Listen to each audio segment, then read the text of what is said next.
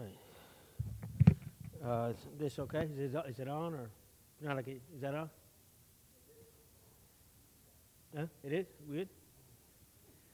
Okay. Yeah. So it's uh, it's a blessing uh, for me to be here tonight, uh, sharing with you guys, and thank you, uh, Pastor Jeff Berry, for having me and uh, as a uh, as an old man, started getting a lot of gray hairs. I'll tell you, it's a blessing for me to see the younger generation being pastors of churches and seeing young families, him and his beautiful family, uh, leading God's work. So it's always good. And it's encouraging to me that, you know, as the Bible says, from generation to generation, generation, to see um, um, young uh, men like Jeff taking taking the Word of God and continue to. And uh, uh, just a little bit, uh, just a little bit about me, real quick, so you guys kind of know who is this Gus Hernandez and what's he doing in Ringgold. So I was born in Cuba, and uh, when I was eight years old, uh, some of you guys know a little bit of history. Uh, my dad was a political prisoner after the Bay of Pigs. Didn't go very well. And uh, by the grace of God and His perfect sovereignty, uh, my dad was not killed as many were in the prisons and uh, by communism, which is still there. So when I was eight years old, uh, almost 52 years ago, we uh, arrived, uh, my mom and dad and my grandfather, my grandma had passed away, my three sisters. It was an agreement between the U.S. and Cuba, and some of the political prisoners were able to come out. So we arrived in uh, Miami, Florida, and I was there for almost 38 years, 37 years. And then God just again miraculously saved me uh, later on in life when I was in my mid 30s. Uh, used my son. We had put my son in a uh, Christian school in uh, South Florida, First Baptist of Westwood Lake. I had a Christian school, and through him, the Lord used him to reach the rest of the family, basically. Uh, I came to know the Lord, my wife. Uh, our youngest daughter, Annie, went to the school, and then she later on also. Uh, and Gus Jr. serves uh, as a, one of the pastors at Long Hollow Baptist here in Tennessee, in Hendersonville, Gallatin area. So Gus has been in ministry uh, since um, he was a little kid. So we've been blessed. Um, I haven't been back to Cuba in 51 years. Obviously, you got to understand with the history of my dad and all that stuff. Even though lately, now that I've been pressured, but I've been praying about it only because of missions. Uh, we know some missionaries have been going to Cuba and they've wanted me to go back and go back because of maybe uh, the knowledge of, you know, a little bit of, of Cuba, but I don't recall much because I was just eight years old when I, when I, I got here. And then in 2005, the Cuban population in Ringgold increased 100%, I think, because my wife and I relocated to Ringgold, and there's not many Cubans in Ringgold. There is, I did meet another young man that they have where Richard's restaurant right next to it, there's a little bakery that do uh, cakes and all that stuff. And the young man is married to, uh, to a young American uh, girl. So I know of three Cubans in Ringgold because my daughter is no longer here, my son is no longer here. But the Lord is really His sovereignty it's, uh, it's overwhelming in how he's blessed us and brought us here. In 2005, we um, relocated here. In 2006, I joined Silverdale Baptist Church, not thinking of anything. And then in 2010, the Lord says, you and your wife are going to be missionaries. And we never, we always gave to missions.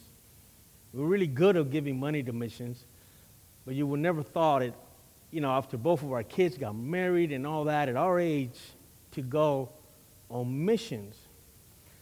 And it's interesting because like it's full circle. I was born in the Caribbean, went to Miami, here in Chattanooga, and now God says you go back to the Caribbean. And He sent my wife and I, and she wanted to be here tonight. She's uh, has the best job in the world. She's a grandma. And she babysits, so she's babysitting our, uh, our grandson. Um, but we went to the Dominican Republic for almost six years Uh, and that wasn't a, a wake up call because, again, 50 some years in the U.S., you know the U.S. system, this is the way of life. And then you go back to a third world country, and it was, I'll be honest with you, that first year was a big test for my wife and I. Being away from everything. And, and you know, thank God for our church family and, and friends. And even the Dominican people were so good and very American friendly, very good to us. And the Lord really blessed there. Um, so in 2015, again, God in His ways and His plan, uh, I was meeting with Pastor Tony at Silverdale Baptist Church, and he goes, Gus, we really want to expand our local missions effort locally. We were blessed. We were doing great. When we were more comfortable after getting used to living in the Dominican Republic, helping start some churches, we had a big missions compound, which we still go every year, and Silverdale students go every year um, is when the Lord says to relocate and come back to Chattanooga. Uh, to, um, you know, our church started growing, Silverdale started growing, there was more people. And so how can we get our church more engaged in local missions? We're doing great internationally, but, uh, you know, as a church, we would love to do more locally in the inner city. Uh, Hispanic population was growing in Chattanooga, and said it would be great if you come and, and help our missions pastor Chuck Tanner to do this and expand our local missions efforts. Uh, and that's what, you know, after a few months of praying, almost a year praying, I told the foundation I was missionary with, they were a blessing to us. I said, I think the Lord wants us to come back, and we did. And uh, that's what we've been, I've been doing that ever since. Um, I, I, I, have a message that God just put in my heart. Uh, we talk about missions, it's kind of like a personal map. It's a great story in the Bible. Uh, and, in the theme of Acts 1, it, it's really, it's a great verse. It's a great verse. Um, that's, the last, that's the last words from our Lord that he says there, but you shall receive power when the Holy Spirit has come upon you, and you shall be witnesses to me in Jerusalem and in Judea, Samaria, and to the ends of the earth. Um, so that basically the theme of not only to the ends of the earth, but in the in-betweens. Um, obviously, um, even at a large church as Silverdale, we have over a dozen international missionaries. But what about the other thousands of people that go every week to church? See, we're all called to missions. We're all missionaries. Some may go in Timbuktu, but some are missionaries to your neighbor, to your family.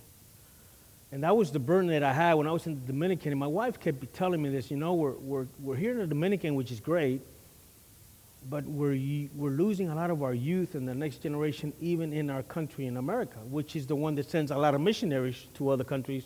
Well, now maybe our country in our city, and he goes, What about Chattanooga? What about our, our country? Uh, and, and that started giving me a burden in my heart.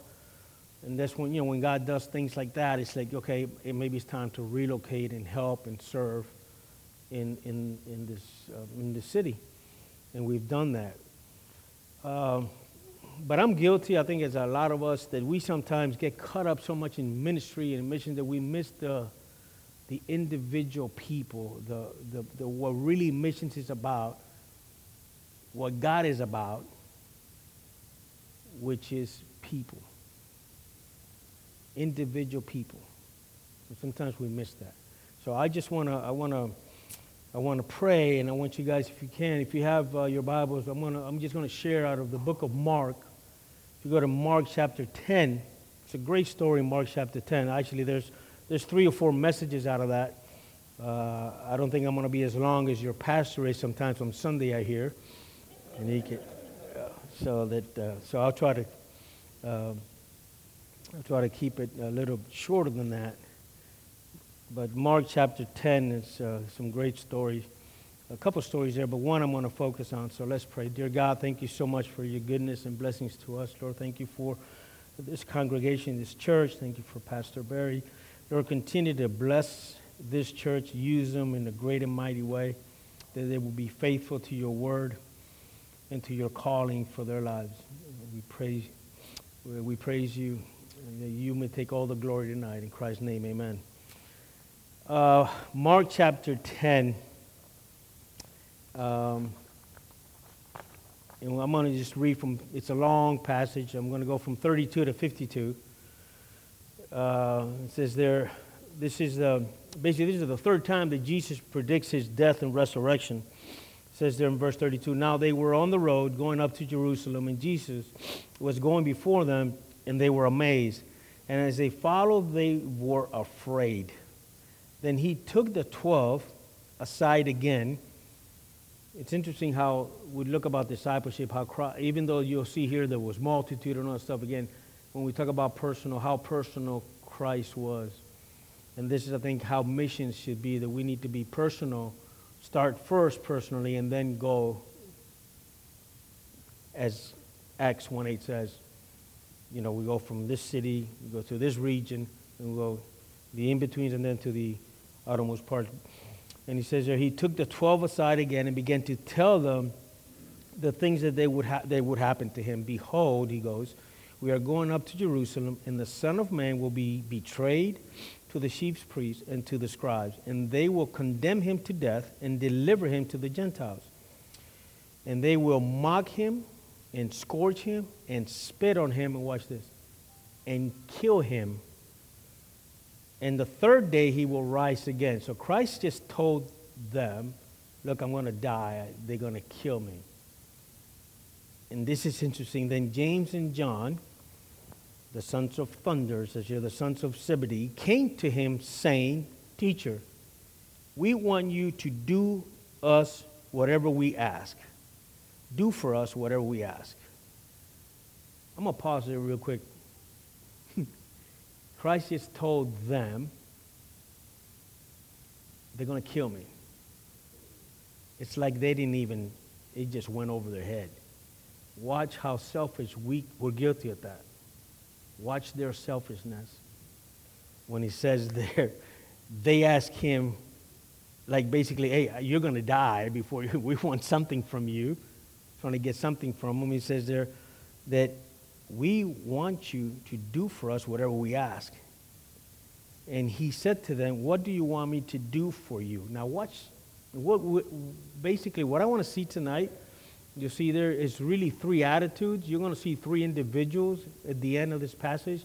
You're going to see the disciples, you're going to see Christ, and you're going to see a blind beggar named Bartimaeus. And all three have different approach and different attitudes in this story you can start seeing already how selfish and, you know, basically focus on themselves at that point the disciples were. You can see how compassionate and how forgiving Christ was because imagine he just told them that they're going to kill me. Jeff, they're going to kill me. And you're not even concerned. And, and you're like, hey, do me a favor. They're going to kill me. You asking me for a favor? But Christ goes, what do you want me to do for you? It's amazing that Christ even says, What do you want me to do for you? They didn't, he knew they didn't get it. He was compassionate. He kept on going. They said to him, Grant us what we may, that we may sit, one on the right and the other one on the left, in your glory. But Jesus said to them, You do not know what you're asking, basically what you ask. Are you able to drink the cup that I drink and be baptized with the baptism that I'm baptized with? They said to him, We are able. So Jesus said to them, You will indeed drink the cup that I drink. And with baptism, and with the baptism that I'm baptized, you will be baptized. But to sit on the right hand and on the left hand is not mine to give, but is for whom it is prepared by my Father. And when the ten heard it, they began to greatly displease. With, they were they were greatly displeased with, with James and John. Again, you can see the attitude of the other disciples. They were now kind of envying. Look at what they're asking. All this commotion going on. Um, so, verse 42 on is where I want to kind of focus on that. Watch Jesus Christ says, but Jesus called them to himself. Basically, he calls a timeout.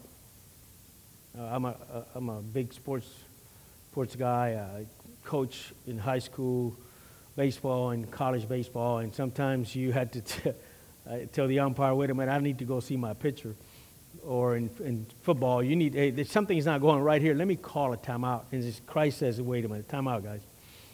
uh, Jesus called them to himself and said to them, You know that those who are considered rulers over the Gentiles lord it over them, and their great ones exercise authority over them. Watch this. Yet it shall not be so among you, but whosoever desires to become great among you shall be your servant. And whoever of you desires to be first will be slave of all. That's a strong word. you use it there will be slave of all. For even, watch this, for even, you guys know this passage, it's been in church since I've been going to church. I've heard this all the time. When you're talking about service, here Christ is presenting himself as a servant. This is the example. This is how he teaches us. He goes there. He goes, Yet it shall not be so among you, but whosoever desires to become great among you shall be your servant. And whoever of you desires to be first shall be slave of all. And then he says here, For even the Son of Man did not come to be served, but to serve, and to give his life a ransom for many. Um, so we see there, he's teaching them, he just told them what he expects or what should be expected from them, or the model. Christ says, Look, I, I came here to serve other people, not just for me. Not, I, I came here to give my life, to be a servant, and that's the model that you guys should be. You should be a servant. Um, and the story continues right there. It's like a, within the next day. Watch this now, because the Bible says now. So it had to be either the same day or very close. It says, Now they came to Jericho. As he went out of Jericho, his disciples and a great multitude, blind Bartimaeus, the son of Timaeus, sat by the road begging. And when he heard that it was Jesus of Nazareth, he began to cry out and say, Jesus, son of David, have mercy on me. Then many warned him to be quiet, but he cried out all the more, Son of David, have mercy on me. So Jesus stood still, basically stopped, and commanded him to be called. Then they called the blind man, saying to him, Be of good cheer, rise, he is calling you. And throwing aside his garment, he rose and came to Jesus. So Jesus answered and said to him, What do you want me to do for you? The same question he asked the disciples, What do you want me to do for you? He tells the blind beggar, What do you want me to do for you? The blind man said to him, Rabboni or master or rabbi, that I may receive my sight. And it ends here when it says, Then Jesus said to him, Go your way your faith has made you well. And immediately he received his sight and followed Jesus on the road. I basically, if I would title this little message, it's basically serving as Christ, or that Christ is the model of us as servants, as missionary, whatever we want to call that. But I see three attitudes here. And we're going to study the disciples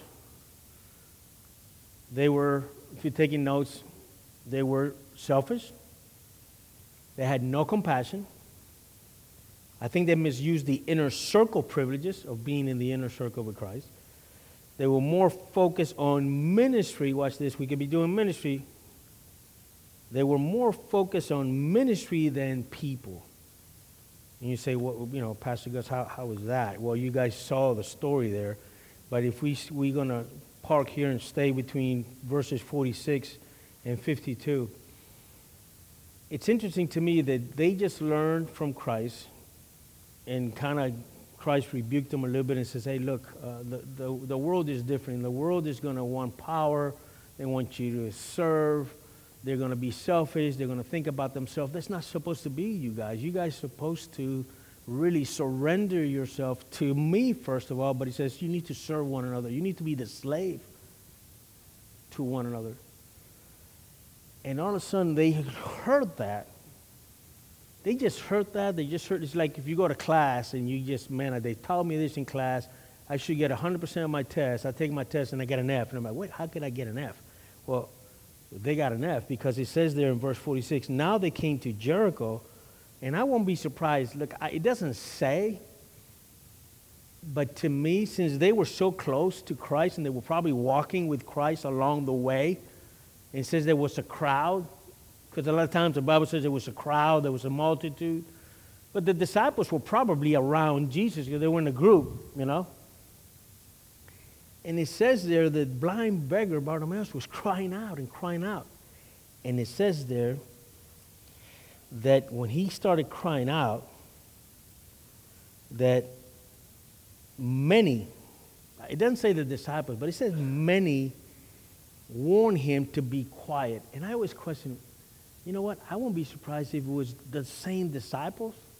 They just heard Christ telling them to be servant, to be compassionate, to be a slave.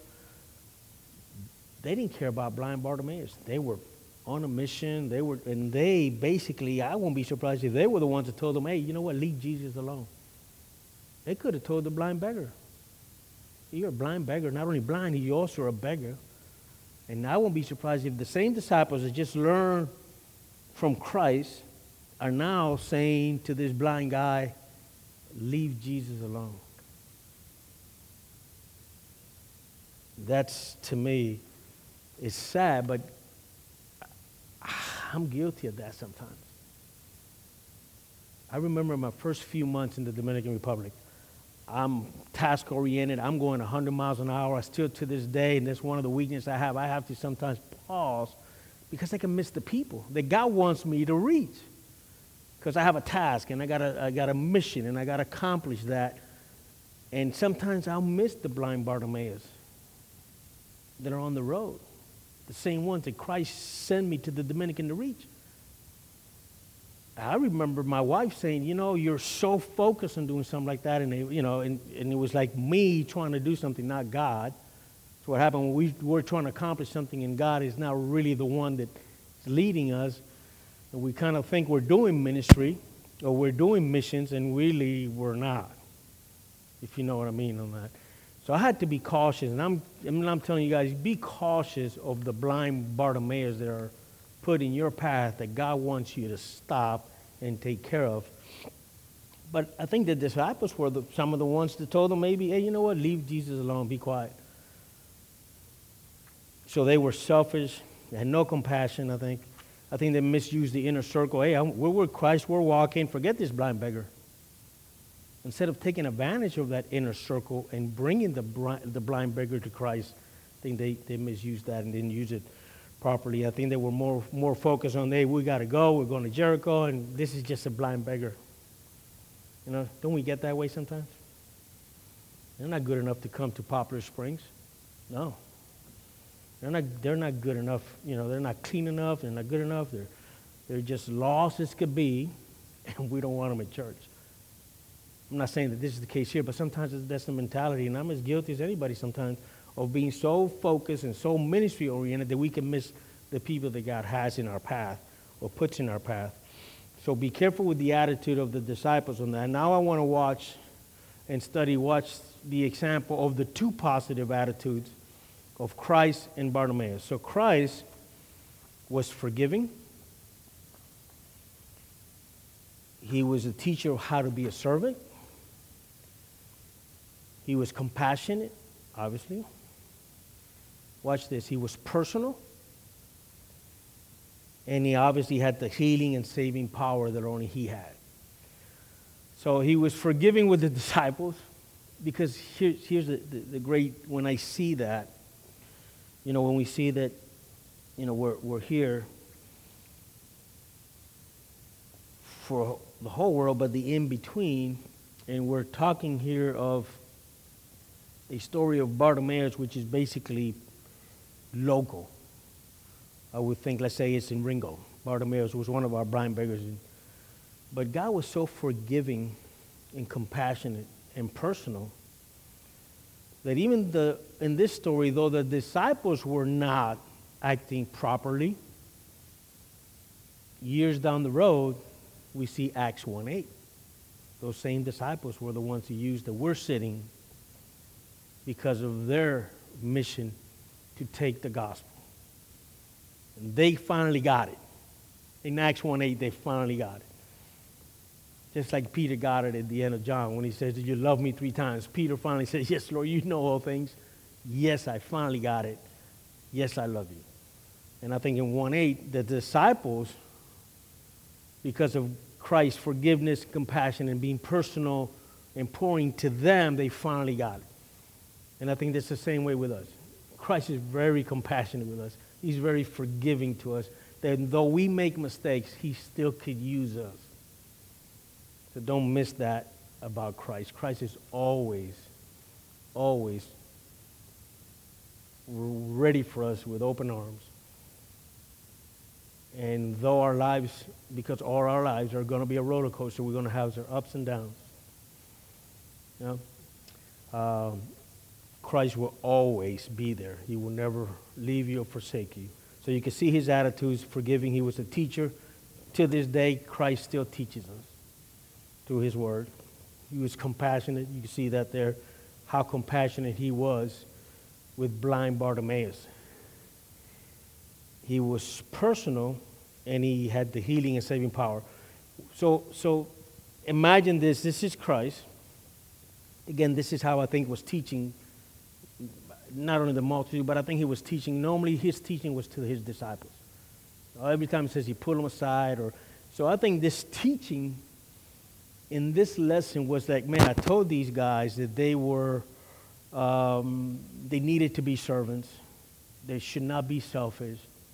I just taught them that, and now this blind beggar is in the road, and they still don't get it because you probably heard the same disciples tell this blind guy to what? Leave Jesus alone. What does Christ do? He does. Time out. I'm going to stop. And he calls the blind beggar so, though there's a multitude, though they have the disciples, he was one on one with the blind beggar. He stops and takes care of that blind beggar. That in itself, it's a teaching moment I think he used for the disciples. But also, you can see how personal Christ is. Don't think that just because there's all kinds of people and all things that you're not important to Christ everyone is important to Christ. And this is one of the perfect examples. If it's a blind beggar, it's important to Christ. All of us are. That's how personal Christ is, and that's the beauty of Christ. That is, he's a personal God. He's a one-on-one God. He loves the multitude,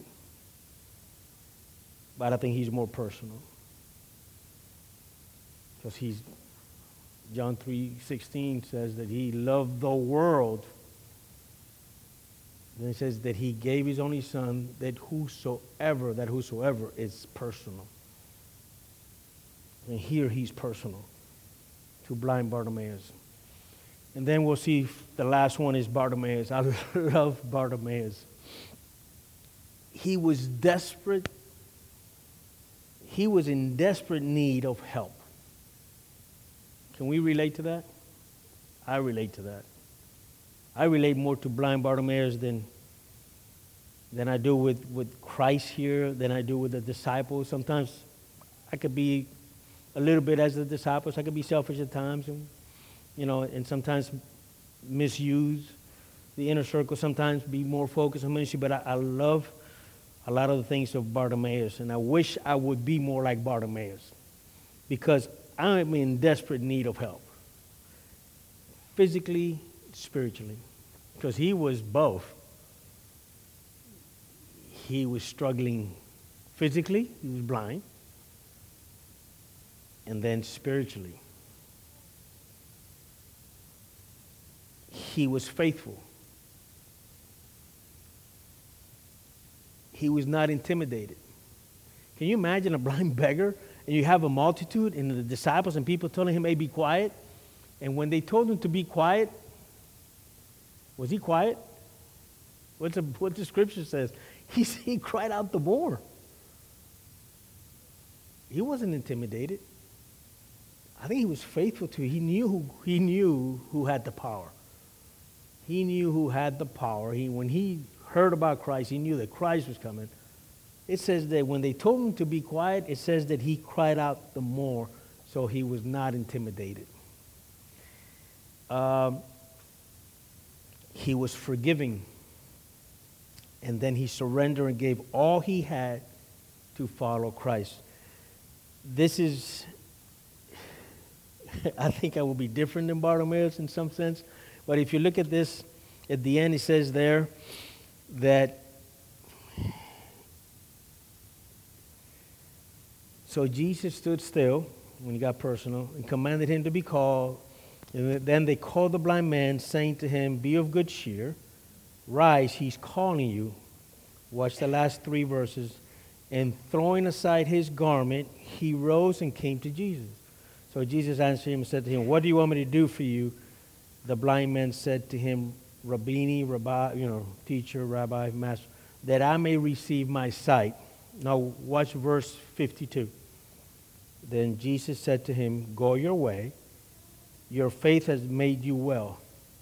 In the last part of that verse 52 says, And immediately he went to his house and condemned his mother and his father and his siblings for leaving him alone on the road. Is that what he says?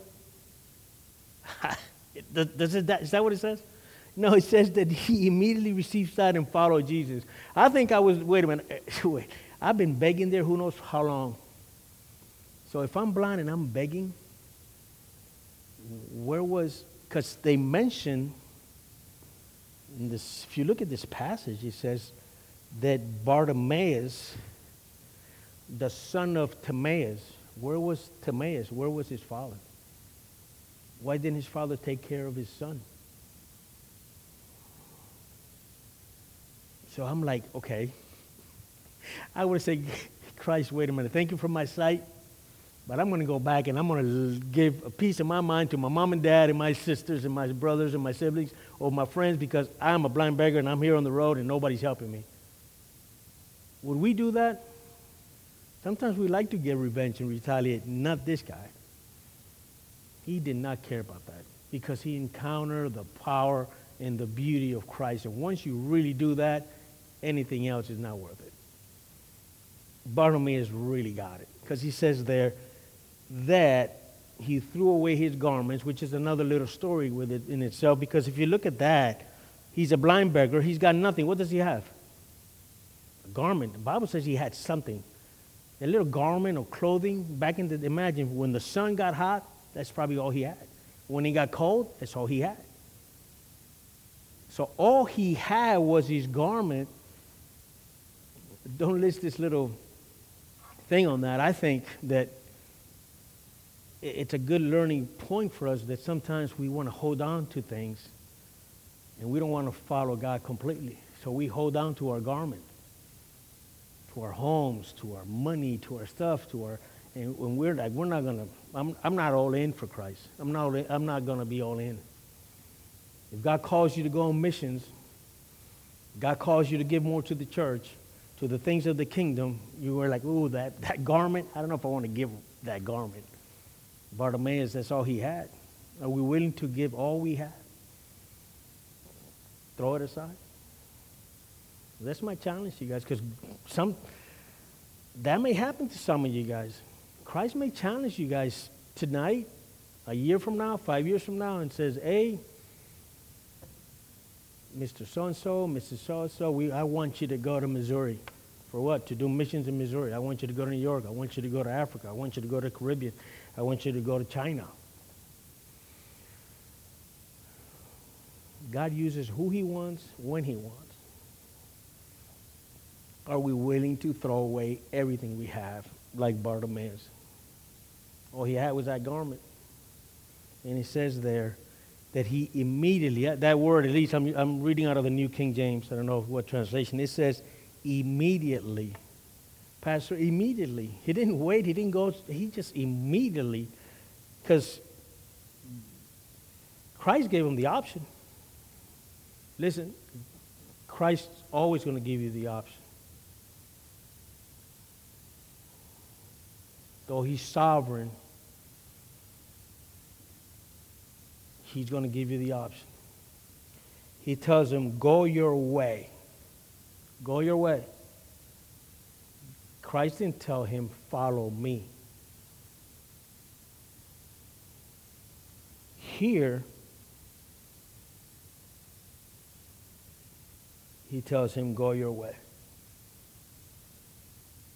But the blind beggar said, No, I'm, a, I'm immediately going to follow you.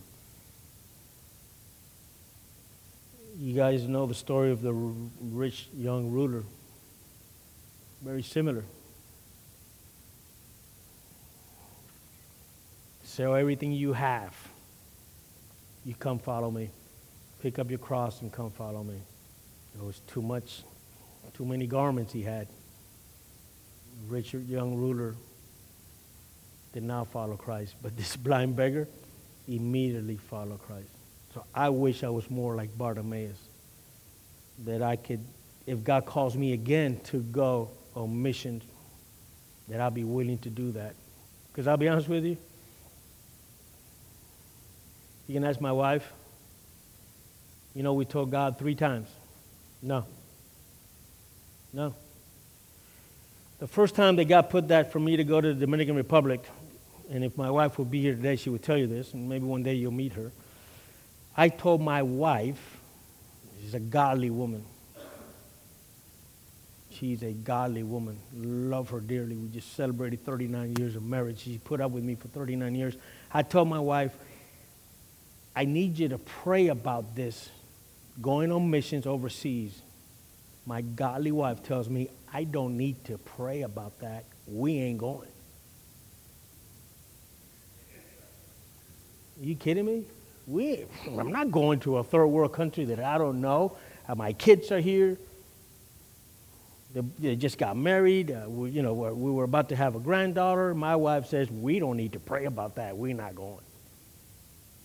But when, when God wants you to do something, He's going to come back at you. A few months later, the same thing is happening. Got this open door. God is directing me to go there. And again, we, and she's like, no. We're not going. I'm not going. And you know, we got to be on the same page, to be honest with you. When you have peace about going somewhere, listen to me, the husband can, can, can go, and the wife says, no, don't go. You got to be, you got to be in the same page. God's going to put you guys mentally in peace. He'll give you the peace of doing that as couples. So the third time comes around, we were basically in a mission trip in the Dominican Republic, and we're in an orphanage, and that's when God broke my, my wife's heart there. Got her attention. He takes all kinds of things. He took a mission trip to the Dominican. We were not supposed to go to this orphanage. We were supposed to go. We were actually with our son's church. It wasn't even our church. We were just helping him with Brainerd Baptist Church, and he was the college pastor there. He takes a college group there, and we're just basically chaperoning the kids, and we were supposed to go visit some missionaries. That didn't happen. They changed the schedule. We wound up going to this orphanage that God got my wife's attention. And there in the Dominican, she basically says, if God is telling you, yeah, he has. He's told me like three or four times. If God is telling you to, that we're going to be missionaries to this country, so she finally says, I'm in. And a few months later, we're in the Dominican Republic. We're there for five and a half years, and God used us not because of us, He used us because of His power. So, be open to what God has for you guys. Look at these attitudes. Look at the attitude of Bartimaeus and focus on the attitude of Bartimaeus. He was not intimidated because we we are living in, in, in the day and age that we are, society is challenging us. Christianity is being challenged everywhere. That it's become more difficult to proclaim the gospel, even in our country, even in Ringgold, in the Bible Belt. Well, we could probably say that 70% or 80% of Ringgold could call themselves uh, it could be culture Christianity, but they say we're, we're Christians. We go to church and, you know, if, if not, get up Sunday mornings and drive around Ringgold. There's hardly no one in Ringgold Sunday mornings. It's empty. I guarantee you most of the people are in church. And that's getting even hard. Society in America is really getting very, very difficult to be a Christian. But Bartimaeus was not intimidated. So remember that we're desperate in need of Christ. Stay faithful. Don't be intimidated. Be forgiving. Bartimaeus, I guarantee you, he was forgiving to his father Timaeus. He didn't go back and blast his father. He didn't. Doesn't the Bible doesn't say that? So he probably forgave them. Once you experience Christ, he forgave them. Forgave his family for leaving him there blind and begging. So he was forgiving. And he knew where the healing and the power comes from. That's why he kept begging and crying out, Jesus, son of David, have mercy on us. Have mercy on me. So as you look at the theme of Acts 1 8, you look at, uh, now Pastor, come up and. My challenge is that be open to what God has for you guys. Um, as I say, my wife will be, she was, and she shares it now. She said, she was, she goes, how could I be telling God what to do? She thought she could have. Stiffed on him a couple times. It's like a football game. Great running backs to stiff arm you, but sooner or later, the 11 guys, some of it, he, he, they're going to get tackled. And so God will tackle you if He wants to use you. Uh, so be open to what God has for your life. Uh, uh, it's exciting to be here tonight. It's great. Uh, pray that the Lord will continue to bless this church. We'll use this church in a great way, even within your your one, two, three mile radius. I'm a huge believer in the local church. I do local missions for the largest church in Chattanooga, and I tell you, why should Silverdale Baptist Church, though we do a lot of great stuff, why should we do all these stuff? If other churches would do what they need to do within their two, three mile radius, we may not need to go into the inner city. We got hundreds and hundreds of churches in this city and in this area if the local church would take care of their body, their family, their neighbors, their friends, it'll be amazing. It'll be amazing. And you guys will be blessed. And God will use you to bless other people. Thank you so much. Appreciate that, brother. Thanks.